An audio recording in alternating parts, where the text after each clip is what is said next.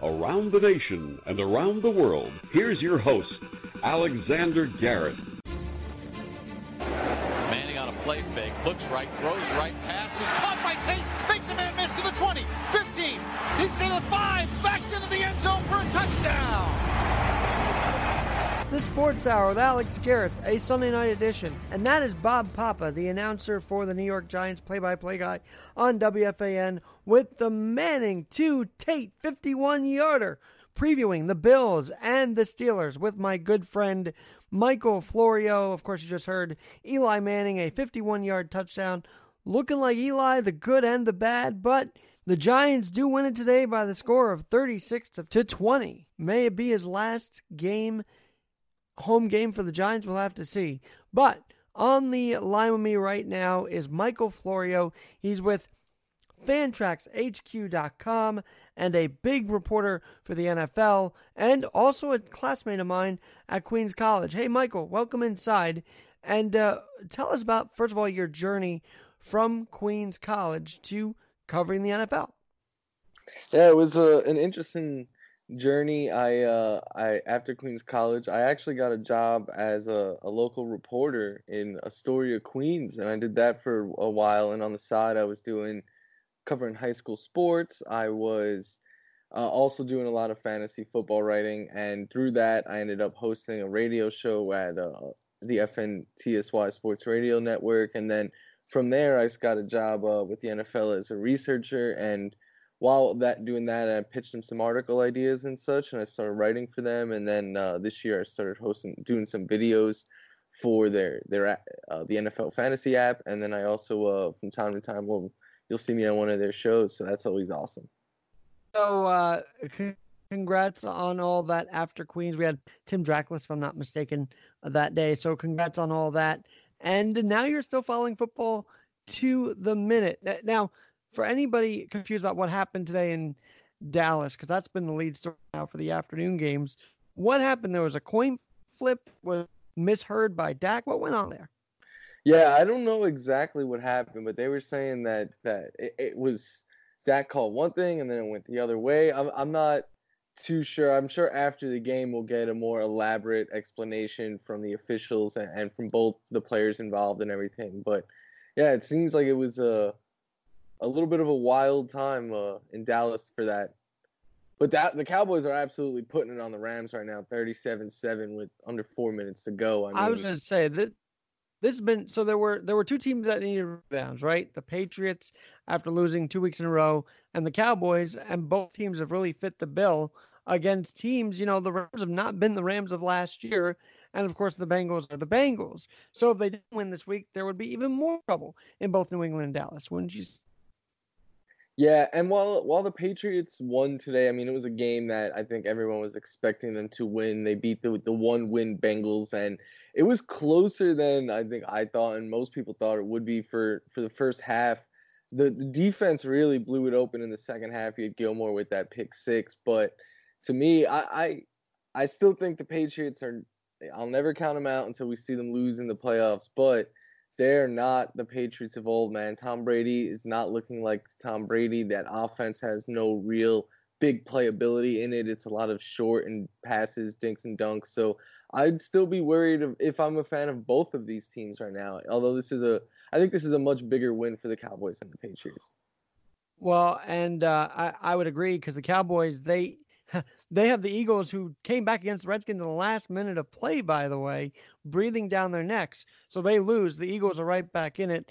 Uh, that game was wild. They end up winning it. They have a fumble on the Redskins, but can't ignore that Adrian Peterson just tied Gary uh, Walter Payton on the rushers list. Yeah, it's awesome. Adrian Peterson, uh, he's low key having another strong season. Says he wants to come back next year, and him and Frank Gore, they're gonna have competitions for who could play till they're to the, the oldest player in the league or something like that. Because those two guys never want to go away. But Adrian Peterson's having a good year, and yeah, the the Eagles Cowboys play each other next week for the I believe next week for the division on the line. So that's gonna be a huge game. And uh, by the way, you're in your Bills hat. We'll get to them in a minute. But I also know you do some fantasy breakdowns. So who disappointed you today? Who didn't disappoint you? What where'd you where do you rank on all that? Oh, I mean the Rams were have to be the biggest disappointment for me. I, I thought uh, the, the, way they've played the last few weeks, I thought their offense was back to at least not what it was last year, but I thought we could trust Robert Woods and and Todd Gurley found the end zone twice, not a lot of yards, but Cooper Kupp was another big bust. Higbee had a, a pretty big game, but pretty nice game, but not the big one of like we've seen in recent weeks. Uh, another disappointment was Baker Mayfield in the Browns offense. I mean, Odell and Nick Chubb had solid games, but the rest of them not really living up to what I I expected. And uh, some guys who hit, man, Anthony Miller continues to hit. He's been awesome. Him and Allen Robinson both need to be played for the Bears. They they both came through. Danny Amendola was someone that I was higher on than most this week. I thought he was going to be in store for a big week, and he did come through on that front. So I was excited to see that. Those are some uh, some players that I got right and wrong this week. And and obviously Lamar was another win this week for any fantasy owner after the demolishing of the Jets this week. Oh yeah, he is. Him and Christian McCaffrey are the two. You could pick either one of them. They are the two best assets in fantasy football. And Lamar, I mean, going for a career high in the week 15, it, it's huge if you have him. I'm sure a lot of people who do will play him this week, and a lot of them will be playing next week for championships. Now, a, a team that to me flew under the radar, but because they have Deshaun Watson, because they have DeAndre Hopkins, and because they got absolutely embarrassed last week, you would think they would have a rebound game, and they sure as heck did. They being the Texans. I mean, they needed a win like this after last week's drubbing by the Broncos. Yeah, it was a huge win for them in Tennessee. They play the Titans now in two weeks. The, the Titans get the Saints next week. They are a loss away from really being out of that race, and, and that was a huge win for Houston. And if they could beat them again now in Houston in two weeks, to lock up that division.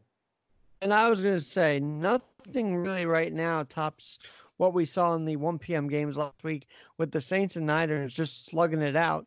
Uh, we may not see a game like that the rest of the year. What do you think?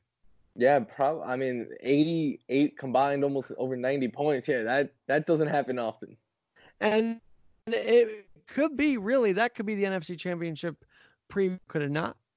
Oh, definitely. I think uh, the Saints. You know, I think they'll pull out a big win uh, uh, tomorrow night, and I think they beat the Titans. I, I, wouldn't be surprised if they run the table. I think those will be the top two seeds in the NFC, and very well could be the the title game. But it would be in San Fran more than likely, because the only way they're going to be that that one seed is if they beat Seattle. If they lose that game to Seattle, they will not be the top seed. So. Well, that and Seattle's coming on. Like people forget, but they are still making noise in the upper Northwest. Oh yeah, they always will. As long as you have Russell Wilson, I just wish they let him throw more, man. Stop running the ball as much as they do. I understand Chris Carson's awesome, but you see today and in weeks where you let Russell Wilson, you know, operate a little bit, he is your best player. Let him do his thing. Now, and I would say the same with Lamar. I think Lamar is a great passer, and of course he rushes a lot too. But let him throw the ball a little more. It also keeps them more, you know, a little safer in the pocket. Because if you go out, you're going to have an RG3 type situation again, and we don't want to see that in the NFL anymore. No, no, I, I trust Lamar to. Lamar does a good job of avoiding a lot of these big hits, and I think there's never been a, a more dynamic quarterback in the sense that I think he is out of he is the most dangerous rushing quarterback I think we've ever seen, and one of the best passing rushing quarterbacks. He's better than Michael Vick ever was already, and he's still only he's younger than Joe uh, Burrow. I mean, just that, that, I was going to ask you about that. I mean, Burrow. Uh, would you say the Bama game cinched his uh, Heisman last night? Do you think that game specifically cinched it for him? Yeah, I would say so, and I also think, I mean, it, it locked him up as the number one pick. I think we'll see him uh, in a in an orange and black Cincinnati Bengals jersey next year. Well, and you know that'd be amazing. You got him there, and Baker in, in Cleveland. That would be quite a Ohio uh, football town football towns now. So we'll have to see. And uh, those are two towns that are kind of legendary, and I want them to get back to good football franchises because they were at one point a decent franchise. Yeah, you'd have them, and then in that same division, you'd have Lamar and oh. Big, Big Ben when he returns. Yeah, that division could be very tough. Well, now that we're in the NFC North, I know that you're wearing the Bill hat right now, Bills hat right now because you're a big Bills fan. They do play the Steelers. This is a must-win. You know, you're not going to beat the Ravens. That's almost a given. They gave them a good run though. But now you face the Steelers who have had their on and off days. How big, especially for Josh Allen, is this game? Uh, I think it's a very big game uh, in the sense that it's a game that if you are a true playoff team, if you are a team that views yourself actually as a team that can make noise in the playoffs, you have to win this game tonight. I mean, I don't think the Bills need to win tonight to get into the playoffs because with the Browns losing today, with the Raiders losing today, it now all they need is really for the Saints to win tomorrow against the Colts and for the Saints to win next week against the Titans or the Titans to lose the week after to the Texans in Houston and, and the Bills will be in regardless. They don't have to win another game if those if the Titans and Colts lose another game, but still I think I think you want to win tonight. It's your first time on Sunday Night Football in in years. It's your first time. It would be your first time beating the Steelers in this millennial it, millennium. It'll be the first time you beat them in Pittsburgh in like 40 years. It'll prove to everyone that you are a legit playoff team and that you are a team that you know needs to be respected and such. So I think it is a big game for for this Bills defense and for Josh Allen. And a note, I think I just saw a stat. They've they've won seven of last eight games. Have the Steelers, so they're right now. Yeah, they are hot. Um, they've they they've been up and down though, like you said, because even though they've won some of the games, like they beat the Bengals by one score, and it came late in the game when they pulled Mason Rudolph. Uh, I think I think tonight is going to be a very very defensive game. I think it's going to be low scoring. It had the lowest total projected total uh, for good reason. It's two of the top defenses in the league, uh, but I think both defenses are truly, truly legit. But I'll I, I like the Bills' chances because I will take Josh Allen over Duck Hodges. Third, third fifth ranked defenses in the AFC. I mean, this is going to be a stellar matchup. But let's talk about you just said Josh Allen. Anybody else that's your who to watch tonight? Uh, for for the Bills or for for both sides? For both teams, actually. Yeah, for both sides, I think on the Steelers side of the ball, it's James Conner. Uh, you got to see how his shoulder is, especially for uh, those people who play fantasy football and such. It's a it's a big question mark right now. We've seen him already once try to come back from this injury, and then still he got knocked out of the game and missed multiple weeks again. We got to make sure that his shoulders healthy and see how he is used tonight. They said it's going to be a committee with Benny Snell and uh, Jaylen Samuels. And on the Bills side of the ball, I think it's really the player to watch is Josh Allen because I think John Brown and Cole Beasley, they're professional. Yeah, Cole. Players. He's yeah, had a really renaissance year, hasn't he? A comeback year. Yeah, he's been awesome. They've been using him a lot in the red zone, but he's a professional route runner. You know what you're going to get out of Cole Beasley. You don't have to worry about him ever. Uh, I think you want to see, other than Josh Allen on the offensive side of the ball, it would be uh, Devin Singletary, the rookie running back. Want to see how he can handle this defense's pressure up front. But the the big test, it, it all it really does all come down to Josh Allen for the Bills. Well, and we'll see if he meets that test. Now, got a question for you. You you do all this. You're with Pro Football Talk. What questions do you get uh, in your day job that that people are really asking you these days when it comes to NFL? Oh, I get a a ton of uh, fantasy football questions, like hundreds a week of who should I start between this guy or this guy? Who should I pick up? Uh, which defenses do you like this week? Uh, so many questions. Like fantasy is uh it's not just you know like a, a game that a little hobby or anything anymore. Like it's people take it very very seriously. People uh go very very hard for it, and it's a lot of fun. So it's always fun to get asked those types of questions. And you're at uh, you're at Fantrax HQ rather uh, dot com is where we can find you. How often do you post up there? So uh, I post twice a week on the the NFL fantasy page, NFL.com/fantasy. One article uh, is all about slot receivers who have a great matchup that week. Uh, another one is uh, how all the touches for running backs and targets for everyone else were distributed by all teams, and then I, I give like a write up after each team. Uh, that's over at NFL.com, and then I do a rankings, my fantasy football rankings every week, each position, go pretty deep, and then I also on Sunday mornings host a video chat for them. So lots and lots of places you can find my work. And you're at Michael F Florio on Twitter. So it's uh it's great to reconnect with you. I know you gotta get back to writing. I know you gotta get ready for this game. You're a pumped up Bills fan. I gotta ask though, you were a downstater like I am. Now you're in California how'd you become a Bill fan? Like, where does that come from?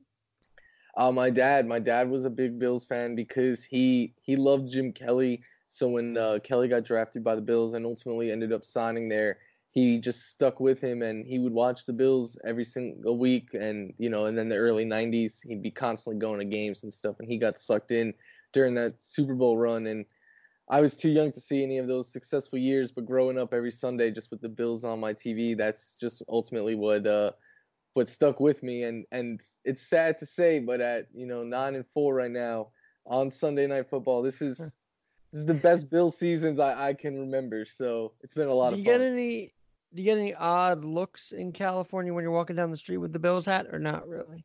No, because there's in, LA there's so many people who are not actually from LA, so you see gear of all 32 teams. But it's cool because when you see someone else then with another Bills hat, like, Sure.